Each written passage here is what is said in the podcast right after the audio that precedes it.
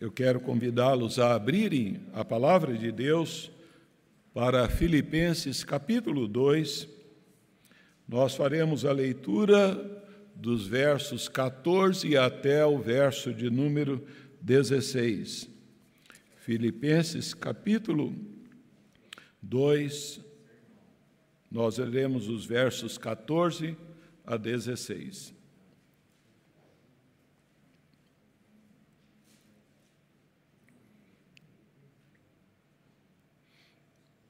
Nos diz aí a palavra do nosso Deus.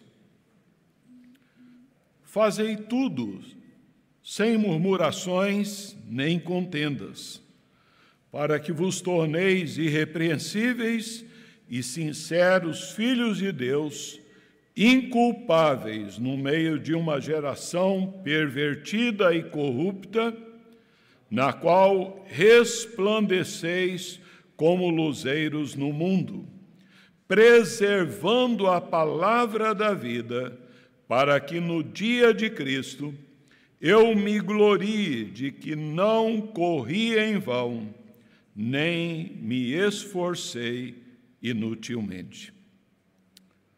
Pai, nós acabamos de ouvir a tua voz, a tua palavra, e dependemos, ó Deus, de que o teu Santo Espírito haja em nós, ó Deus, não apenas para que possamos compreendê-la, mas, ó Senhor, muito mais, no sentido de que tenhamos um santo desejo de viver esta palavra que o Senhor fala, de obedecer, ó Deus, este ensino.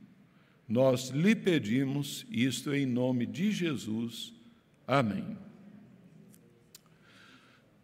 O apóstolo Paulo, grande evangelista, na companhia ali dos seus amigos, a equipe ali com Silas, Timóteo e Lucas, ali então haviam levado o evangelho do Senhor Jesus na cidade de Filipos.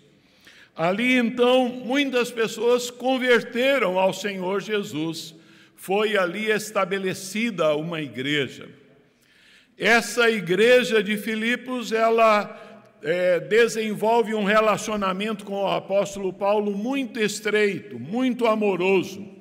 É então a maior provedora é, das necessidades desse servo de Deus, e ali então a este relacionamento torna-se muito estreito.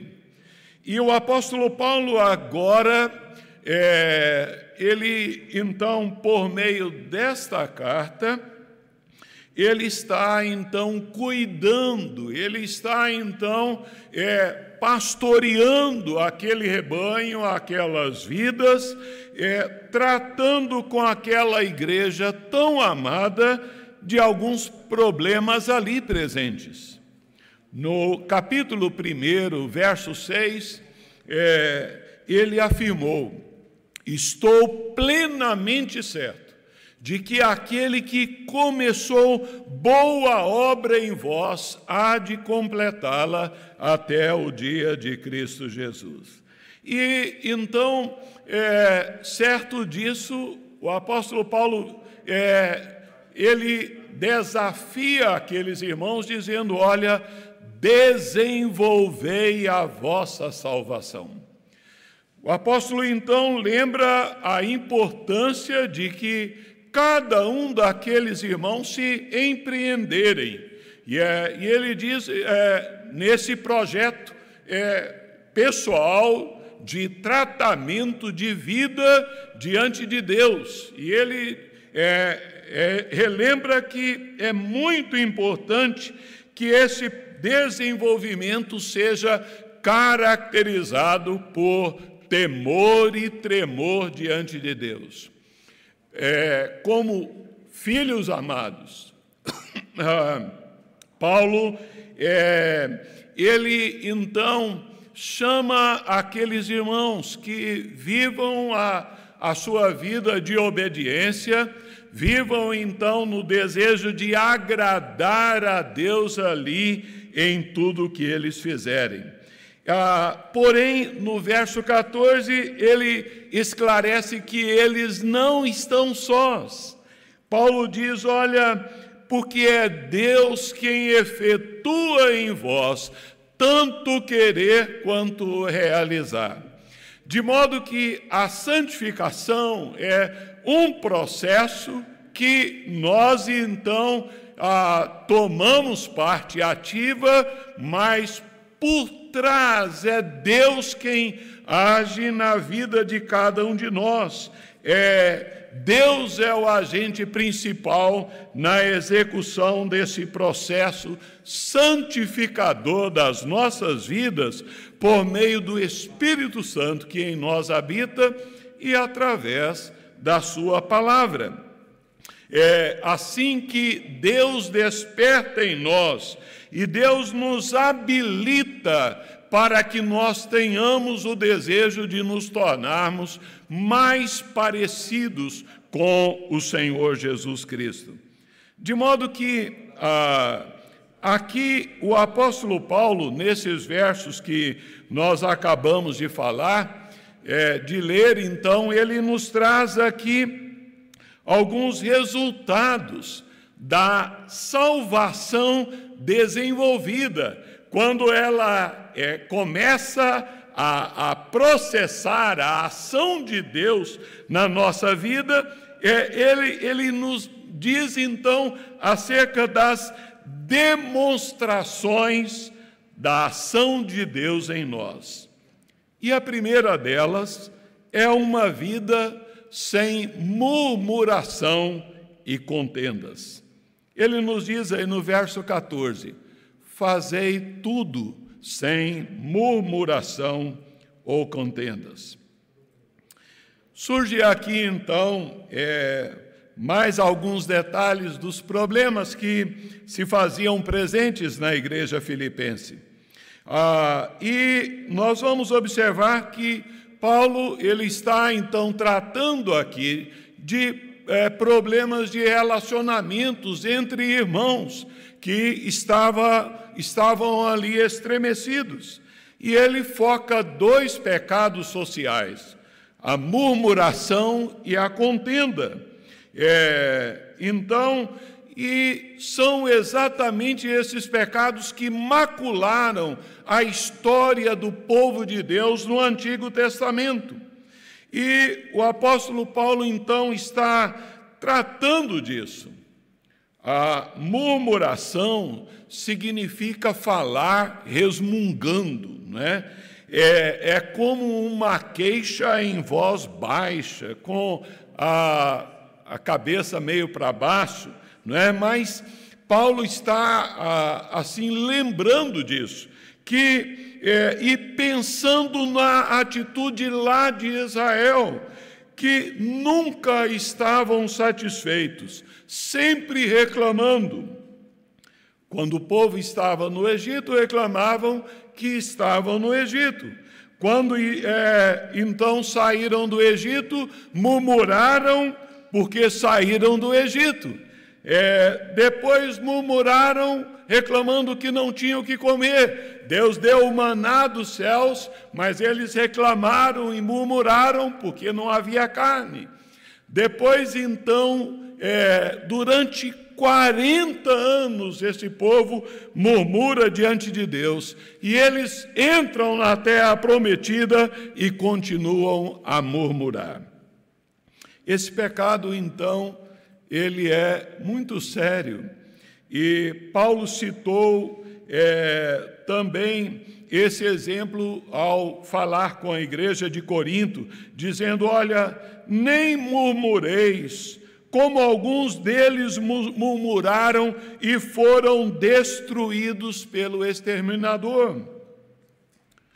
É bem provável que esses versículos aqui então das murmurações fossem dirigidos a murmurações de um irmão acerca de outro irmão, é, no relacionamento dentro da igreja, lá então de Filipos, que quebrava ali o espírito de harmonia e unidade na igreja.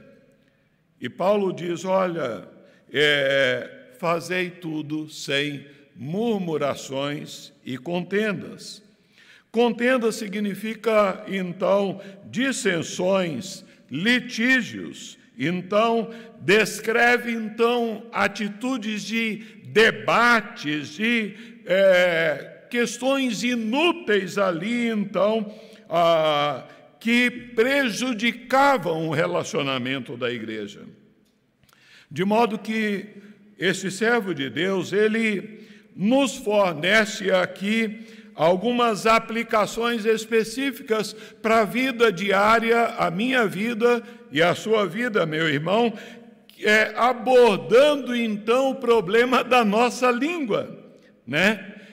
E ele então principia com a expressão, na verdade, muito pesada. Ele diz: Fazei tudo, fazei todas as coisas. É uma declaração que abrange, então, todas as áreas da nossa vida, engloba tudo que Deus quer na nossa vida, em casa, no trabalho, no lazer, né? então, nos relacionamentos, ah, no trânsito, fazei tudo sem murmurações. Não há nada na nossa vida que não esteja incluído nessa frase. Paulo está dizendo que aqueles irmãos é, filipenses deveriam fazer todas as coisas, todas as coisas, sem murmuração e contendas. Ah, assim, é, Paulo ah, ele vem tratar é, de algo que é muito importante. Alguém disse que a murmuração ela é a música do inferno.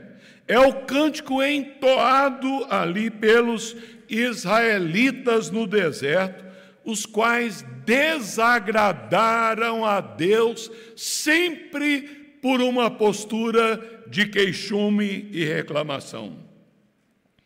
Mas, infelizmente, irmãos, como é fácil para nós cairmos nesses pecados. Ah, Paulo diz que é, esses pecados, então, interferem no nosso testemunho ao mundo. De modo que, como é que aqueles irmãos poderiam testemunhar da graça de Deus com relacionamentos doentios entre eles? A salvação, ela é demonstrada por intermédios de relacionamentos transformados e relacionamentos saudáveis. Nós somos muitas vezes como aquela, a, aqueles irmãos. Quantas vezes Deus nos abençoa e, de repente, então, nós não gostamos de alguma coisa. Então Deus nos abençoa mais e mais e nós não estamos satisfeitos e continuamos a murmurar.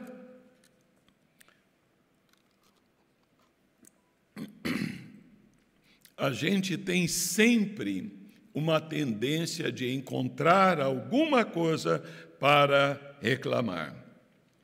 Somente pela ação de Deus em nós que nós podemos viver uma vida sem murmurar e sem contender. Mas outra demonstração, então, da ação de Deus na vida dos irmãos de Filipos e na nossa vida é um testemunho, então, é irrepreensível, sincero e inculpável. Paulo deseja que nós troquemos ali a murmuração e a contenda pela gratidão e o louvor, de modo que nós estejamos sendo ali então irrepreensíveis, sinceros e inculpáveis no meio de uma geração pervertida e corrupta. Assim é que é, o nosso testemunho ele é tanto interior como exterior, né? Ah, assim nós podemos observar as palavras. Paulo diz irrepreensíveis. Essa palavra ela resume o que o cristão ele é no mundo. Ah, quando os incrédulos eles não podem com justiça acusar então uma pessoa de pecado, é porque esta pessoa ela é irrepreensível. É uma pessoa que não merece censura, que não merece um puxão de orelha. Não significa que a pessoa é sem pecado, sem é, defeito moral ou sem falha ética, mas é, que é, ela não tem nada que possa ser observada ali pelo mundo. A imperfeição é, ah, é algo que está presente dentro das nossas vidas.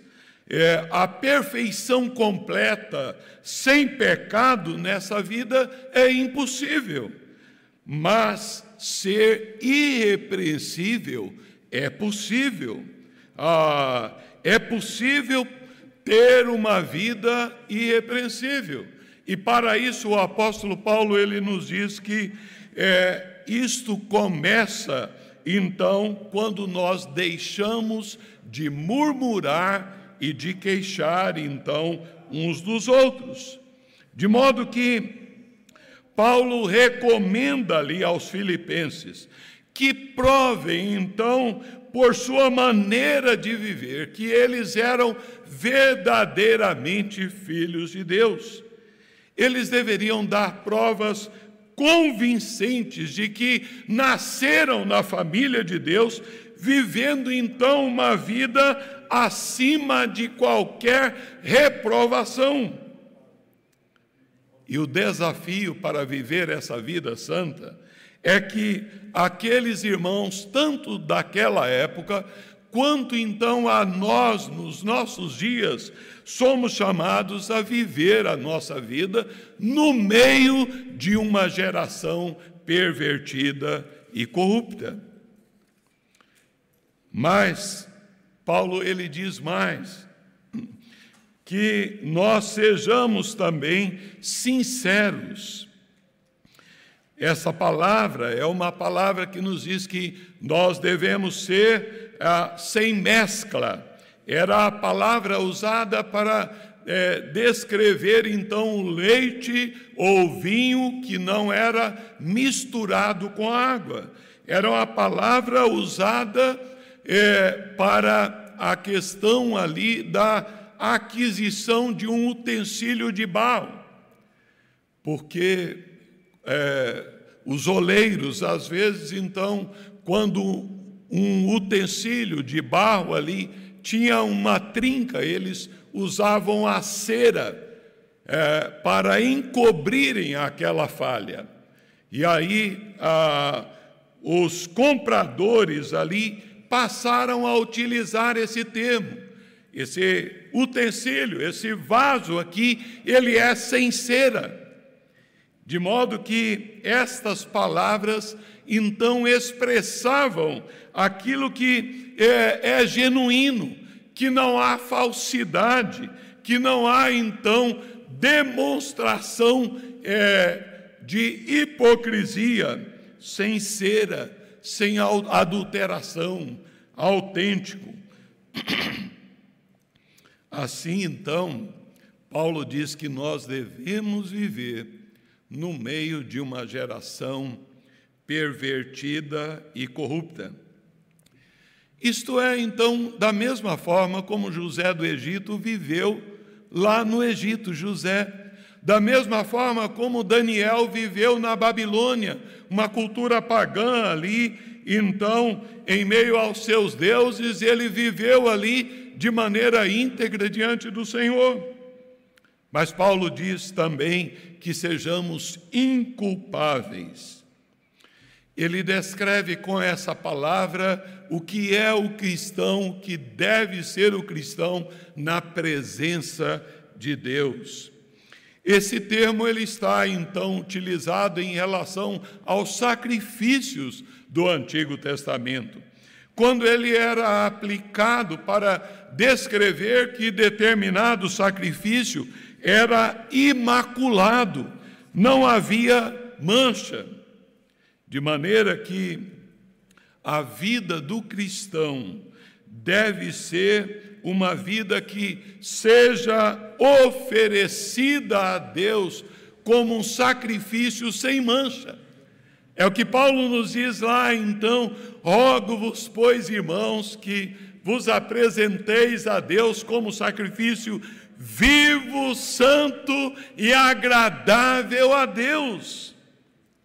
É importante que nós lembremos que é, essa vida cristã santa, ela não é chamada para ser vivida numa redoma de vidro, ela não é chamada para viver isolada numa estufa, mas ela é chamada para que nós a vivamos no meio de uma geração pervertida e corrupta. Com um detalhe aqui indispensável: a pureza do cristão, a nossa pureza, deve ser vista por todos. Ah, o texto nos diz para que então resplandeçamos como luzeiros no mundo. De modo que é pela ação de Deus em nós que nós podemos viver uma vida sem murmuração e sem contendas. É pela ação de Deus em nós, essa ação santificadora, que nós podemos também viver uma vida ah, irrepreensível, sincera e inculpável é, em meio ao mundo que vivemos. Mas uma terceira demonstração da ação de Deus em nós é um testemunho notável e fiel à palavra de Deus. O cenário no qual então o cristão tem que desenvolver a sua vida é então esse: é no meio de uma geração pervertida e corrupta. É, o cristão é aquele que oferece ao mundo tenebroso que está então nas trevas do pecado, a luz então do mundo, que ele apresenta Jesus, a luz do mundo, e que Paulo diz que nós devemos resplandecer como luzeiros no mundo. O nosso esforço missionário, meus irmãos, está ligado à proclamação do Evangelho a toda criatura. É, e numa demonstração que envolve, então, santidade e pureza dentro das nossas vidas. Paulo usa aqui, então, o termo luzeiros, né? É uma alusão ao sol, é, que então foi colocado por Deus para brilhar na terra. Nós, como crentes, como filhos de Deus, somos chamados a então sermos luz no mundo. Jesus disse claramente: Vós sois a luz do mundo. E, e tais então luzeiros, é, como o sol, eles não brilham para si mesmos, eles brilham para prover então luz nas trevas, para prover luz no mundo, de modo que cada um de nós somos ah, um tipo de refletores que então iluminam ao mundo ali é, em meio às trevas. E é, projetando assim a pessoa do Senhor Jesus. o reverendo Hernandes ele faz uma colocação interessante. Ele diz que a igreja do Senhor Jesus tem sido chamada de o clube que existe em benefício daqueles que não são sócios. É esse o projeto, então, da vida da igreja. A salvação ela é demonstrada por meio de um testemunho notável. A, a vida da igreja no mundo, ela é comparada a uma lâmpada no escuro. Nós devemos brilhar, nós devemos iluminar. É digno de nota que o apóstolo Paulo não admoesta os cristãos a viverem enclausurados, a, vi a se isolarem. A, a, ele então não é, nos chama a vivermos em quarentena espiritual. Mas a, ele diz que a nossa salvação é, é no ambiente, no mundo em que nós vivemos, e ele diz: olha, é, vivendo em fidelidade à palavra de Deus, preservando a palavra de Deus. Esse preservar, ele transmite a ideia é, de falar com confiança por longo tempo, então, sobre determinado assunto. Nós devemos sempre apresentar o Evangelho de Cristo. Ah, e então, nesse sentido, que nós estamos preservando a palavra de Deus. Essa palavra, ela é singular, ela não se assemelha aos demais livros, ela então é viva, ela é então a palavra da vida, ela é a palavra da verdade. O ensino de Paulo é, não é para que a igreja venha se refugiar em quatro paredes, isolando-se do mundo.